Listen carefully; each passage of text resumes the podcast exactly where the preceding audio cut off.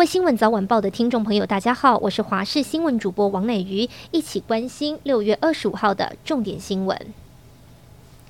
新冠疫情还未结束，猴痘疫情最近却在各国快速扩散，民众也担忧猴痘病例进到台湾社区，产生另一波疫情。而机关署在二十四号已公布首例猴痘境外移入个案，确诊的是一名德国返台留学生，自主管理期才发病就医，接触十九人都需要监测到七月十三号。一旦有人因此遭感染，也就是猴痘疫情正式入侵社区。感染科权威台大儿童医院院长黄立明说，猴痘仰赖人与人之间的亲密长时间接触。比如性行为等来传播，模式类似淋病等性病，所以传播速度不会太快。即使人传人，也只限于小规模族群。再来看到美国枪支管制已大进展，在美国最高法院裁定维护人民携带武器的宪法权利后，美国众议院两党议员在不到二十四小时内马上通过枪支管制法。二十四号通过的这项法案是自从一九九四年以来所通过最重要的枪支管制措施，对频频发生重大枪击事件深受惊扰的美国。极具意义。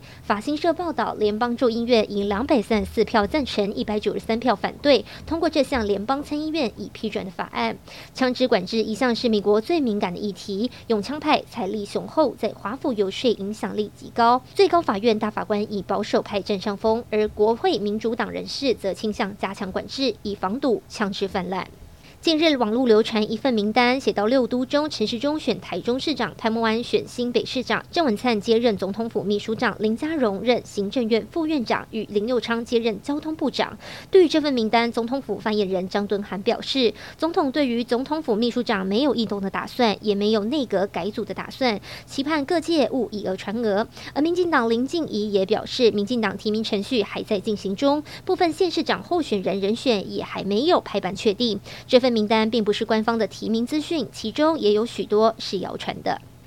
再来看到新北市三峡区复兴路上靠近和平街的路边，在二十五号凌晨十二点左右，路边人行道上一棵五层楼高、将近十五公尺的路树，疑似因为树根腐烂，没有抓地力，导致头重脚轻，整棵树直接倒下。附近住户听到路树倒塌的巨响，出来查看后立刻报警。警消在第一时间到达现场。据了解，三峡区复兴路上的这棵路树都是树龄十几年以上的大树，最低高度至少都有三楼高，而这次倾倒的路树更是高达近十五公尺。路树倒塌时，旁边停车格内的七辆机车均受到波及而遭压毁。不过，消防队表示，遭压毁的机车赔偿问题以及路树倾倒的原因，还有待相关单位调查才可理清。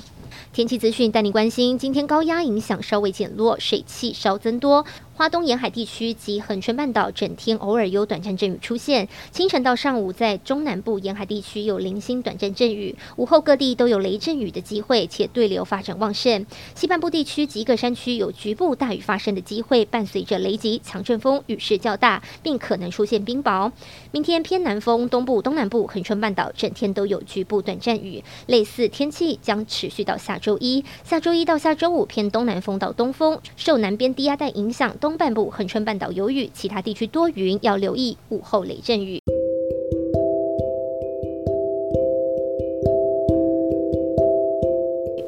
以上就是这一节的新闻内容，非常感谢您的收听，我们下次再会。